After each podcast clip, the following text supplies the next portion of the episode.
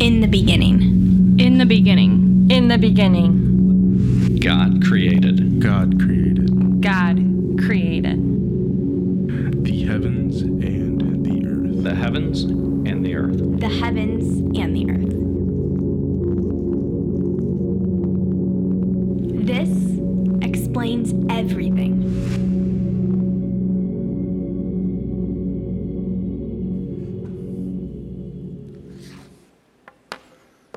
Are you having a good time this morning? I hope so, because I'm back here and I'm having a good time. It's just great. You guys sound great. Uh, appreciate Tim leading, and uh, we're just excited. And then Wyatt mentioned uh, me creeping around in a church van taking photos, and I, I got to tell you, I have not done that. As, as a, I'm not intelligent enough to actually pull that off. I, I've taken some pictures. I haven't even been able to post them. I, I got last night. Pam and I were driving back from Cincinnati, and it was getting dark, and we hadn't. We are in 53 coming north. We had cut over on 30, long story. But we were on 53 heading north. We saw a Grace Community sign. It's like 10 miles south of Tiffin or something. I don't know whose house. We were going to take a picture, but it was getting too dark. We knew it wasn't going to work, and I would have not even been able to post it. But anyway, whoever's got that house, if you live like on the east side of 53, and I, I noticed as I went north of there some. Uh, some address markers that were like 7,000 ish. I, I, don't know how far that is. You deserve uh, one of those prizes. So, whoever you are, you need to go grab one. Just said Kevin said, because I'm so awesome, because I live so far away. And, uh, and that's great. You were probably getting ready for church about the time we passed there last night. Uh, to make it if you came to the first service. I didn't mention it in the first service, so I figured it's got to be second or third service. So you are awesome.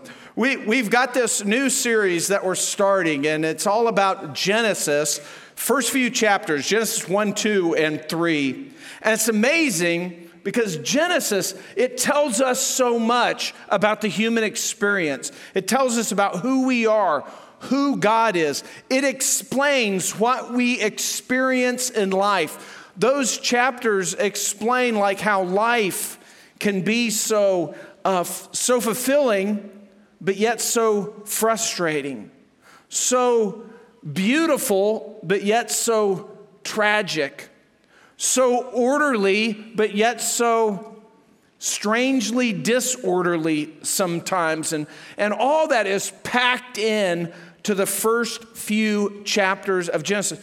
It teaches us where we came from, who we are.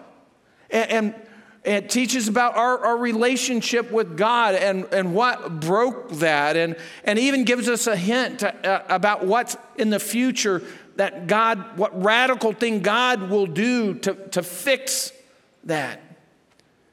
And, and we want to really dial in on that. I know some people will say, wow, Genesis, Genesis, that's the first book in the Old Testament. I mean, that's, that was written about 3,500 years ago. And, and just ab- about that, uh, yeah, I don't even know if I, but anyway, yeah. So 3,500, some people will say, well, we can't possibly know what was written 3,500 years ago. Whatever we have now can't possibly be accurate. You know, people used to say that until in the 1940s, some shepherd boy in Israel was chucking rocks into caves that he saw on the cliff sides around him. He heard a funny noise. He went up to investigate. That led to the discovery of the Dead Sea Scrolls in jars of clay in several caves that had been hidden there from the time of the Roman conquest in the first century. And in there was a bunch of documents in scrolls that were crumbling. They pieced all those together and they compared it to the Bible that we have today, and it's 100% accurate. It's the same thing. So we'll hold it. That's not 3,500 years ago. No, those were first century documents. We're just illustrating that were preserved for 2,000 years. And at the time of Jesus, Moses had written 1,500 years before him. So I'm saying in a larger amount of time, we can prove that the transmission of Scripture has not changed at all. Isn't that amazing? That was just a side note. I wasn't even supposed to say that. But basically, what I'm trying to, to get to here is people say, well, how can a document written that old have, have any meaning or implication or, or any authority or, or any helpfulness for my complex modern life today? Well, we, we can take it from the authority of Jesus that it does because when Jesus was on earth and Genesis was already an ancient document, part of his Bible, which is our Old Testament, same exact Bible. Some of the books are in slightly different order, but same book, same everything. And he's in, and then he was asked an ethical question that impacted a lot of people of his day. And uh, several times, one time he's asked a question, he goes back and pulls out two verses from the first three chapters of Genesis. He quotes those verses as the definitive answer to the question, and he quotes them assuming that God Almighty is the ultimate author of those verses. And it's just that plain and that simple. Now, before we dive in, because the greatest thing about Genesis is that it really introduces us all a bunch of stuff about us, which is cool, but uh, it introduces us to God. And that's really what I want to look at through this series, kind of the implications of Genesis for us knowing God and where that leaves us. But there's this issue that I've been wrestling with all week. And the issue is before I even start reading Genesis 1, I plan to read that chapter shortly. I feel like in today's climate, before I even read that, so many people, and, and we know that we always at Grace have, have skeptical friends with us, and we totally get that, or people that might not even describe themselves as being skeptical on the Bible or God, but, but just are unsure. We've all, and those people and all of us have been impacted by the supposed gap between faith and science. And so I, I, don't, I feel compelled that I have to address some of that first before we could even hear the words of Genesis like we should hear them. Does that even make sense? So, the way that I decided to do this is that I would just break Genesis up into two sections one for the head and one for the heart, where I really want to land. Does that make sense? Genesis 1, and, and we're just covering the first chapter. So it's Genesis 1 for the head, so you can even hear Genesis 1 for the heart. Are you with me? Weak. We, did, did, you, did, you treat, did you treat Wyatt better than that? I mean, did you hear me? Yes. Better. All right, all right. Not great, better. All right, Genesis 1 for the head. And it's just this do not buy into the claim that uh, there's a conflict between science and faith. Truth about God has been suppressed by men, people. Uh, Romans chapter 1 and the New Testament tells us that this is the way it is and to expect it. So, so we're not complaining about that. We're just saying that's the way it is, but that's what I want to explain to you. Truth about God is suppressed today and through naturalistic philosophy, but according to the Bible, there is clear external evidence for God. External evidence means there's clear evidence for God outside the Bible, and that is the orderly creation that we see all around us. Now, scripture puts that into two categories of revelation that there's general revelation, and that's just what any human being could see. That general revelation should cause you to think there must be an intelligent designer and maybe I should get to know him. Specific revelation or special revelation is from the Bible or from Jesus Christ. It comes in two forms the Bible and Jesus himself. So, this general revelation is God revealing himself in a general manner. It's not enough for you to know how to come to God, or how to have a relationship. It's just enough to know that there is a God, and maybe you should be thinking and maybe you should be searching for that God. Now, science is a great tool for uncovering the orderly facts of the, the fact that God created order out of chaos that we're told in Genesis 1 is the entire foundation of the scientific method. A few hundred years ago, several hundred years ago, the whole discipline of science started with people who believed in God and saw that God made an orderly creation. He made order out of chaos, and they realized we can go study and find out exactly what God's laws are and exactly how He put things into place, how things are ordered in the world around us. So, science came out of wanting to know more about the world that God created, and the fact that we can even study it is because He made it orderly, repeatable. It's what we expect now. That's where science came from. But now, we just, and, and so science is a great tool for, for digging at those things. But you have to understand all scientific evidence is always interpreted through a philosophical system. Now, we've talked about this a lot. As a matter of fact, I could go on about this all day, and a lot of you are like, Yes, Kevin, we know. Please don't do that. We know you could do this all day. The last series that we talked a lot about was um, Making Sense of God last year. Uh, part five will deal with some of this if you want to look into that in more detail. But there's basically two philosophical systems. One is naturalism, which also leads to uh, scientific materialism, but naturalism is saying that nature is all there is. So any answer or anything we're looking for or any evidence could only point to nature, and there can be nothing outside of nature. So naturalism says there's, there's matter and energy, and there's only things that we can. Um, that we can see, that we can sense with our five senses, that we can discover the five senses, nothing outside of nature. The other philosophical system I'll just call naturalism plus, that is a broader view that says, yes, we always start with natural explanations, but eh, with the five senses, we get that.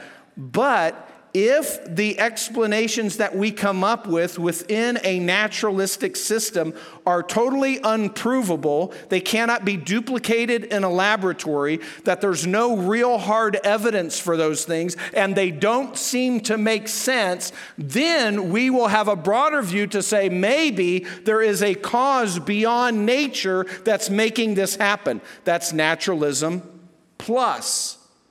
So, most people on the naturalism plus side would call that plus an intelligent creator God in the universe. So those are the competing systems. And you just have to know that, um, that that's happening. The divide is not between science and faith. The divide is between the two systems with, through which you view scientific evidence. And uh, what we're saying is the theory that there's a God who made the universe fits the scientific evidence better than the theory that there is no God that made our universe. We're not running from science, we're saying science is on our side if we view things just a little bit broader to know that if nothing, if we cannot produce it or have any hard evidence, then maybe we have a little broader view to say maybe something else beyond nature is possible. That's where that's going. Now, so then the big question is whoa, whoa, Kevin, what you talk, why don't you learn that in school? Well, you don't learn that in school anymore because in our public schools, for example, we can't talk about God.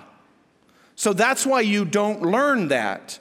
You learn a purely naturalistic explanations because they go to beyond that. Now you're talking about God, and nobody wants to talk about God in the schools. Well, now, what about higher education? Well, in higher education, you have some of that same thing, but you also have to know that there is a war going on between scientists in higher education regarding the philosophy that they use to interpret scientific evidence. So, put that in a nutshell. There is a war going on that is keeping people who believe in naturalism plus outside the mainstream of disciplines. And this happens all the time. You can Google that if you want. There's been documentaries on it and everything else. You just, you just got to know that's a, a reality.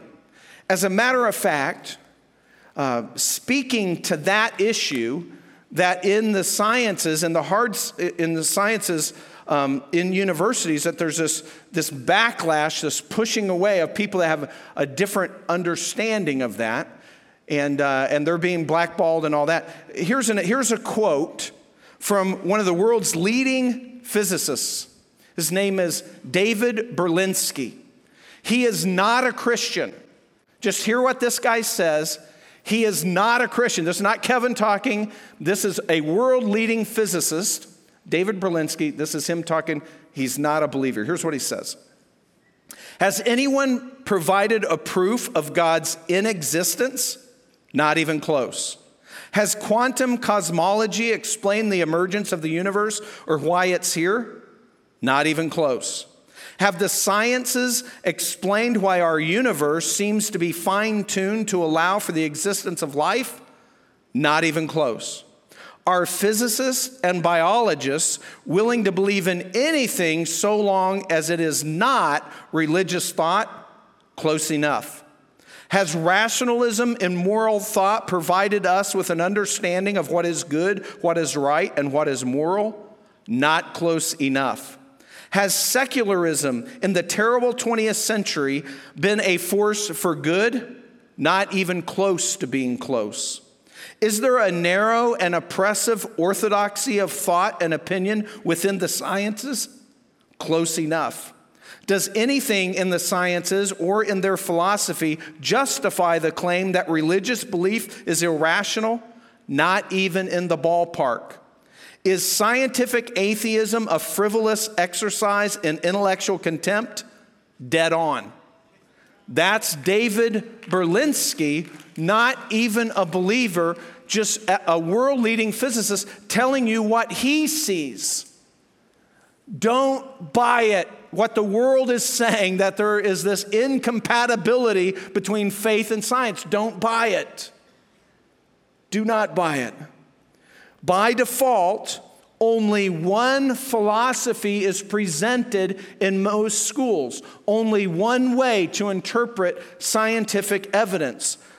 But what we're saying is naturalism and evolution does not best interpret the scientific evidence that we see all around us in the world. For example, naturalism and the evolution that, that it encompasses does not answer the three most basic questions.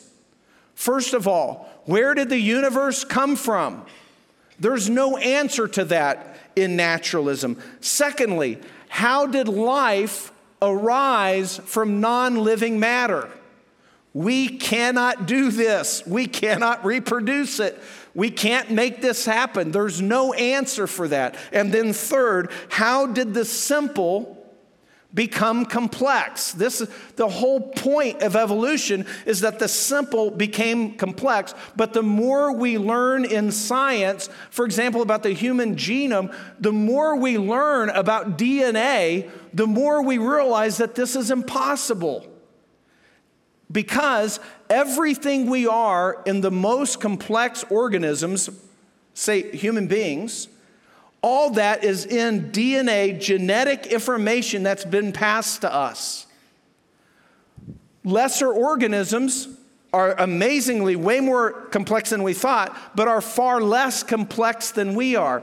If there's an evolutionary trail, where does all the extra information, the intelligence, the design, the, the data, the, the information come in. That can't just come from nowhere. That is passed on through DNA. It's not present.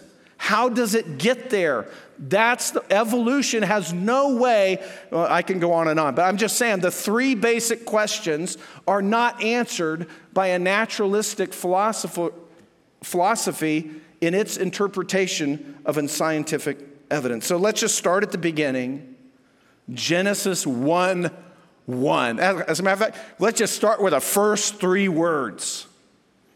In the beginning. In the beginning. Now, that may not sound so profound to you, but in the beginning, those three words are huge because those three words make a truth claim that there was a beginning. Because there's a lot, and that contradicts a lot of other thought, both in the scientific world and the religious world. For example, in the 1950s, you know, the big thing back then was the steady state theory of the universe. I remember, you know, later in life being taught that, the steady state of the universe. Eh, where, but there's no beginning, is what, what that meant. Or in Eastern religions, time is seen as cyclical and we just keep going around and around and around. But with these three words, in the beginning, there's this claim that there was a beginning and time is necessarily linear. There's a beginning and time is linear. And so that that just that truth brings implications to our mind, meaning all of a sudden with linear time, that means that there's a direction, that there's a meaning, that there's a purpose, that, that history is heading somewhere. And all those things, those are implications, and all those things are true. But we find out all that stuff just from the first three words. The beginning is described by Genesis, already gives us that hint purpose, meaning, life, direction. And then it moves on from there. In the beginning, God created the heavens and the earth. Heavens is just an ancient way, uh, and they had multiple heavens, meaning the stratosphere and, and all this stuff. That's just a way of saying heavens is encompassing of everything above earth. Everything else. This is the way in days of old when they didn't have the vocabulary we had of saying the universe. God created the universe. God created it. Where'd everything come from? From God. And then everybody asks, well, okay, if God created everything, who created God. How many have heard that? You know, if God created, well, then who created God? And of course, we say, we say, well, God, by his very definition, is eternal and uncreated. Of course, when you say that to somebody, what do they say? Oh, well, that's convenient. Oh, God just, un- that's your answer? He's just uncreated, he's just eternal? Whoa, whoa, whoa, back it up. Because people who deny the existence of God also have the eternal and uncreated because they would say, oh, matter, energy is eternal and uncreated. So we're both starting from the same point. It's just that from Scripture, we have a worldview that says the eternal and uncreated one is an intelligent designer, which makes everything else we see make sense. Otherwise, the eternal and uncreated, uncreated is still there, it's energy and matter, but everything we see now makes zero sense. Do you see what I'm saying? Genesis for the head. Are you with me? Yes. All right, stay with me. It's not bad. All right, uh, let me get through this. So we're saying, hey, God made the galaxies. He made the planets, the, the black holes. He made the supernovas, everything that we have, the earth, rainforest. It, it was God who, who made the sound of a pounding surf. It's God who made the smell of the coming rain. I, I don't know if you caught it this time with all this rain, but you know what I mean? In the summer, the rain's coming, you could just smell it in the air. It's God that created all that and created us. And He's intelligent and wise and good and it all makes logical sense this way. We are not, God is not the result of our imagination. We are the result of God's imagination. That's what he's telling us. And then the point is Genesis 1, it's not really written so much to provide a bunch of evidence for a maker.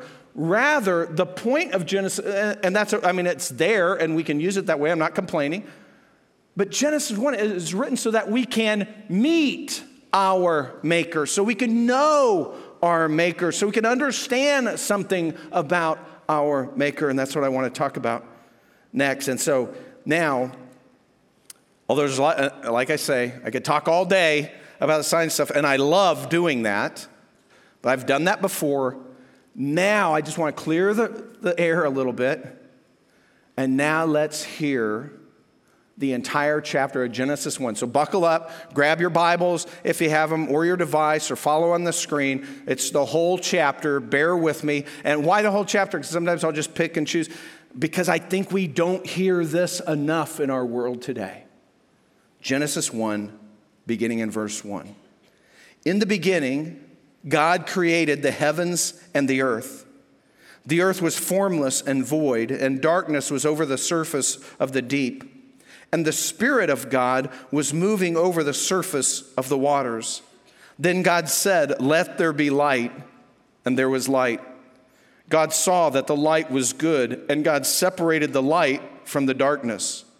God called the light day, and the darkness he called night. And there was evening, and there was morning, day one day. Then God said, Let there be an expanse in the midst of the waters, and let it separate the waters from the waters. And God made the expanse and separated the waters which were below the expanse from the waters which were above the expanse, and it was so. And God called the expanse heaven. And there was evening and there was morning a second day. Then God said, Let the waters below the heavens be gathered into one place, and let the dry land appear. And it was so. And God called the dry land earth and the gathering of the waters he called seas, and God saw that it was good. Then God said, Let the earth sprout vegetation, plants yielding seed, and fruit trees on the earth, bearing fruit after their kind, with seed in them, and it was so. And the earth brought forth vegetation, plants yielding seed after their kind, and trees and trees bearing bearing fruit with seed in them after their kind, and God saw that it was good. And there was evening and there was morning, a third day. Then God said, Let there be lights in the expanse of the heavens to separate the day from the night, and let them be for signs and for seasons and for days and years. And let them be for lights in the expanse of the heavens to give light on the earth. And it was so. And God made the two great lights, the greater light to govern the day, and the lesser light to govern the night. He made the stars also. And God placed them in the expanse of the heavens to give light on the earth, and to govern the day and the night, and to separate the light from the darkness. And God saw that it was good. And there was evening, and there was morning, a fourth day. Then God said, Let the waters teem with swarms of living creatures, and let birds fly above the earth in the open expanse of the heavens. And God created the great sea monsters and every living creature that moves, with which the waters swarmed after their kind, and every winged bird after its kind. And God saw that it was good. And God blessed them, saying, Be fruitful and multiply, and fill the waters and the seeds in the seas, and let the birds multiply on the earth. And there was evening, and there was morning, a fifth day. Then God said, Let the earth bring forth living creatures after their kind, cattle and creeping things, and beasts of the earth after their kind. And it was so. And God made the beasts of the earth after their kind, and the cattle after their kind, and everything that creeps on the ground after its kind. And God saw that it was good. And then there's kind of a break in the rhythm, and it continues. Then God said, Let us make man in our image, according to our likeness, and let them rule over the fish of the sea, and over the birds of the sky, and over the cattle, and over all the earth, and over every creeping thing that creeps on the earth. And God created man in his own image. In the image of God, he created him. Male and female, he created them. And God blessed them, and God said to them, Be fruitful and multiply and fill the earth and subdue it, and rule over the fish of the sea and the birds of the sky and over every living thing that moves on the earth. And then God said, Behold, I have given you every plant yielding seed that is on the surface of all the earth, and every tree which has fruit yielding seed. It shall be food for you. And to every beast of the earth, and to every bird of the sky, and to everything that moves on the earth which has life, I have given every green plant for food. And it was so. And God saw all that he had made, and behold, it was very good. And there was evening, and there was morning the sixth day. See, what I want us to see a little bit more, although I love talking about the head part, is the heart part. Because here we get to find out things about God and about the way He made us and, and what went wrong, and, and even hints to how that will be fixed. And, you know, it, it's interesting because people in our world all the time say, well, if there's a God, I think God would be like this. Or even people who believe in God, or even Christians say, well, I think God is like, and then fill in the blank. God speaks for himself. God is not who we say he is. God has revealed himself to us. God wants us, invites us to know him, but God can speak. And it's amazing to me because here Genesis 1 is asserting that there's a God who created, brought the universe into existence. And many times we'll hear people talk about They'll refer to God, even some organizations do this, like as the great architect or the, the ultimate maker or uh, the ultimate cause or the ultimate being. And, and, and some of those people might even be interested in evidence for God, but they don't really want to know God. They stop there. And if there is a God who created the universe, and I'm saying that there is, well, it would only make sense that we would want to know him. Know him, that we would know him.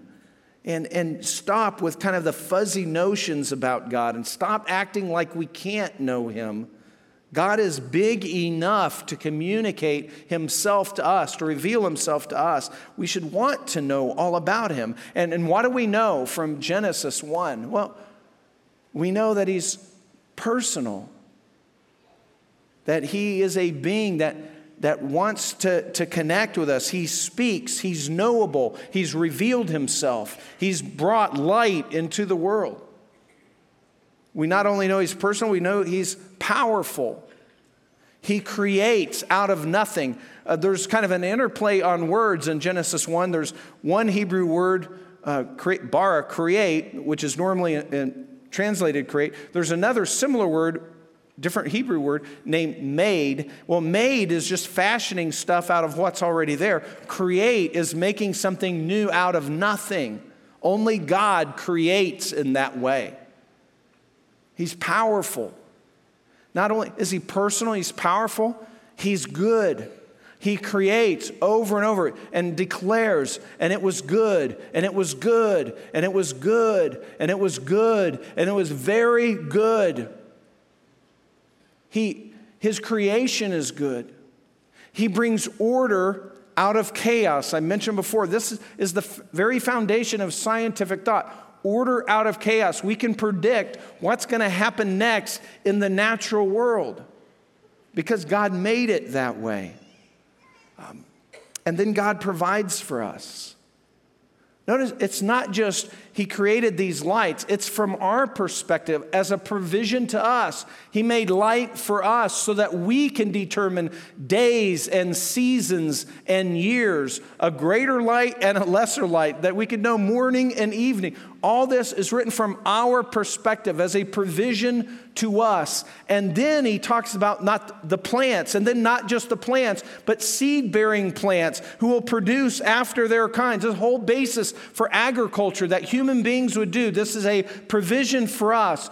And then when he talks about, you know, you have the beasts and then the livestock and then the creeping thing. But this whole idea of livestock is animals that we use for us that we could eat. You know, that's, and I know some, that's becoming controversial today, but that's what we celebrate at Beast Feast. We eat meat, as, as Wyatt was saying. We love that. This is all a provision. It's telling us who God is. We're created in God's image. That's what should stick out to us the most. Uh, wow, here's God introducing himself to the universe, specifically to us, and then to find out we are created in his image. And what does that mean? We bear his mark. It reminds us that God's not just a, a force in the universe, like Star Wars would say, it's that he's personal that he's real, that we can have a relationship. We carry his mark. He shows us the preciousness of human life.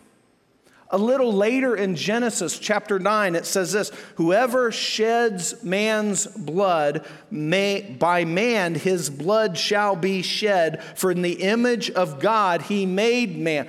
What? what right early in Genesis says, hey, you have all this stuff. Do not take a human life. Human life is precious because we are made in God's image. It's amazing how just that has becoming controversial that we are higher than the animals. And it's because of evolutionary thought. God's saying, it's not, there are some people in our country today that would say saving the life of a healthy animal would be a priority of saving the life of a non healthy human being. It's, and we see that in our very laws. Mistreating, for mistreating animals, we can spend years in jail. For mistreating an unborn human fetus, there's no penalty. You just have to know that it's God that informs us. That as we learn more about God, we learn more about the world around us. It puts things in the correct perspective, like they weren't in the right perspective before. It's God that communicates us to us the value of His creation and the value of us. And then amazingly, we're created in his image. And then he says we are set to rule, which gives us even more. We have dignity. We're created in the image of God. But then he sets us up to rule, to subdue the earth. By the way, I'm not saying mistreating animals is okay. I'm saying mistreating animals is not, that's ruling poorly. We rule over the earth. And then that not only gives us dignity, it gives us responsibility. All of a sudden, we've got a job. And with responsibility comes accountability. We rule, we have dignity, we have a job, we're accountable. All that gives us even more dignity as human beings. But as we soon learned, we became sinful. And that's where things got sideways messed up. It used to be human beings created in God's image. If you wanted to know what God was like, you would look at a human being. To, to understand a little bit more about God, we have marred God's image through our sin. All of us have. It started at the fall. We'll be talking about that. But, well, then now, who, if we want to see God, where do we look? In the one who is not marred by sin, Jesus Christ. As a matter of fact, in, in the first chapter of Colossians, it says, He, Jesus, is the image of the invisible God. And then Genesis 1. It allows us to see God's amazing love for us, especially in light of Genesis 2 and 3.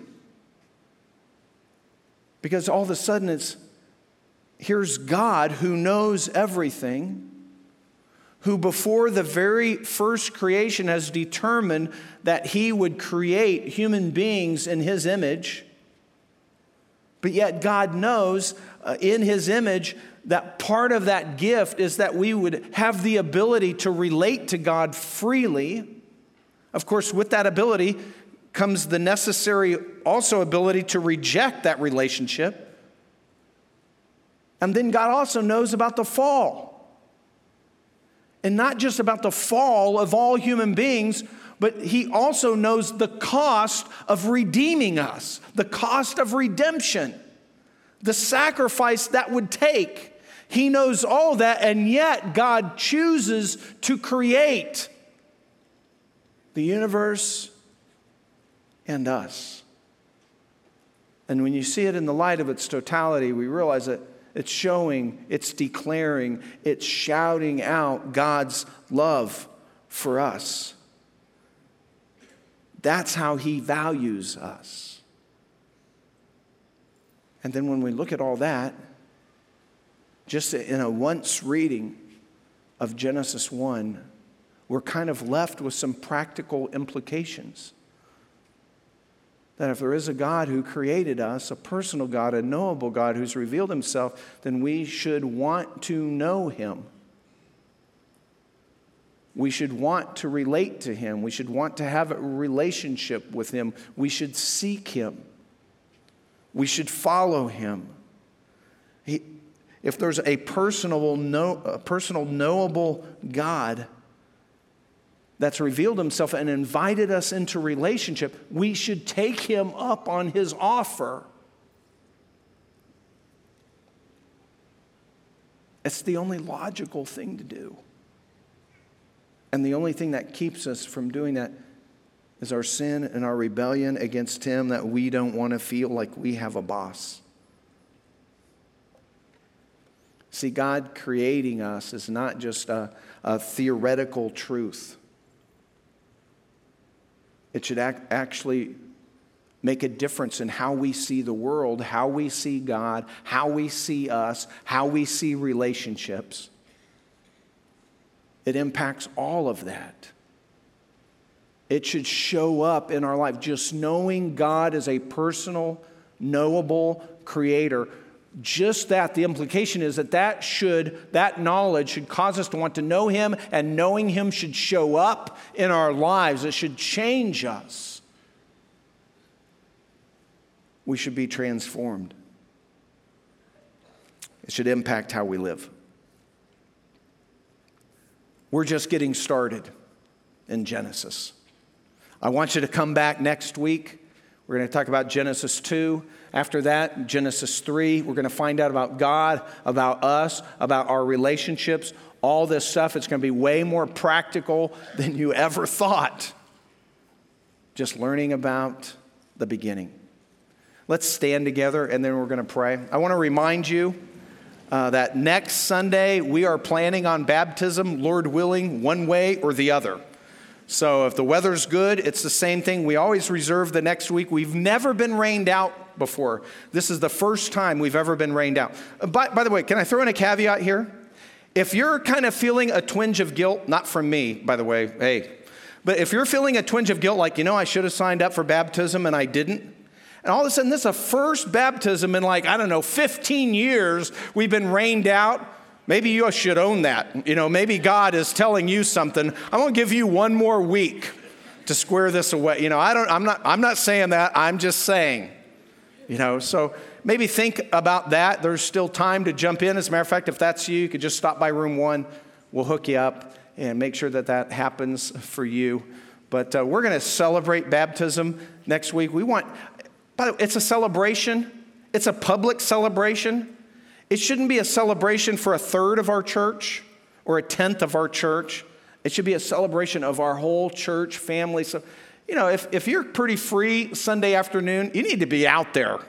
You know, none of this, hey, well, you know, I usually go eat a sandwich. Yeah, get out there. Don't give me your routine. You know, if you got something super important, I get it. But hey, we need to be out there as a church family having a great time. I'm not praying, am I? Let's pray. All right.